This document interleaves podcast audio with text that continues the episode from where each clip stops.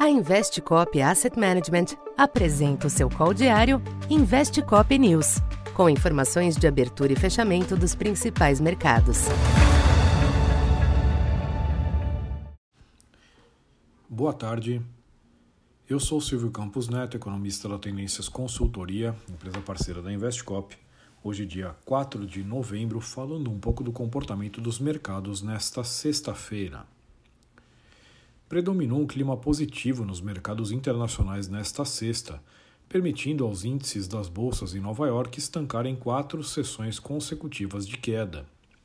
No final, o índice S&P 500 subiu 1,3% hoje. Após os sinais novamente duros emitidos por Jerome Powell após a reunião do Fed na quarta-feira, dados mistos do emprego hoje não alteraram a leitura de que o ritmo de aumento dos juros deverá ser reduzido em dezembro, apesar da aposta de que a taxa terminal deverá superar 5%. Na China, rumores de mudanças na abordagem da política de Covid-0 geraram fortes ganhos nas commodities e nos ativos correlacionados. Destaque para as moedas ligadas a estes produtos, que tiveram forte valorização ante o dólar. No Brasil, o maior apetite externo ao risco somou-se ao bom humor local, com os agentes apostando em uma agenda mais ao centro do novo governo. É fato que a situação fiscal delicada e a falta de definição do comando da economia representam riscos, mas os estrangeiros, em especial, permanecem otimistas. Com isso e a força das commodities, a taxa de câmbio teve mais um dia de forte queda, chegando até uma mínima de 5,02.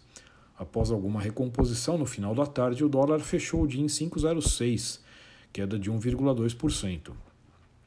O Ibovespa chegou a bater 120 mil pontos na máxima, mas perdeu fôlego até fechar em 118.100, com ganhos de 1% hoje e 3% na semana. Destaque nesta sexta para a Vale e Siderúrgicas, enquanto a Petrobras cedeu com questionamentos no TCU a política de dividendos. Para esta segunda, os mercados internacionais devem continuar digerindo as informações recentes que mostram que os juros ainda devem subir um pouco mais nos Estados Unidos, mas que o ritmo deverá ser mais comedido. Isso ainda deve sustentar os yields dos treasuries em níveis elevados, porém sem uma nova reprecificação.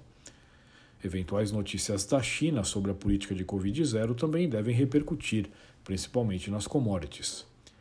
Aqui no Brasil, além de monitorar o ambiente externo, os ativos ficam atentos a possíveis novidades da transição política, no aguardo da definição dos nomes que irão comandar a economia. Até aqui, predominou uma reação favorável ao desfecho do processo, o que abre espaço para os ativos locais testarem novos patamares nos próximos dias. Então por hoje é isso. Muito obrigado e bom final de semana. Essa foi mais uma edição Investe Cop News.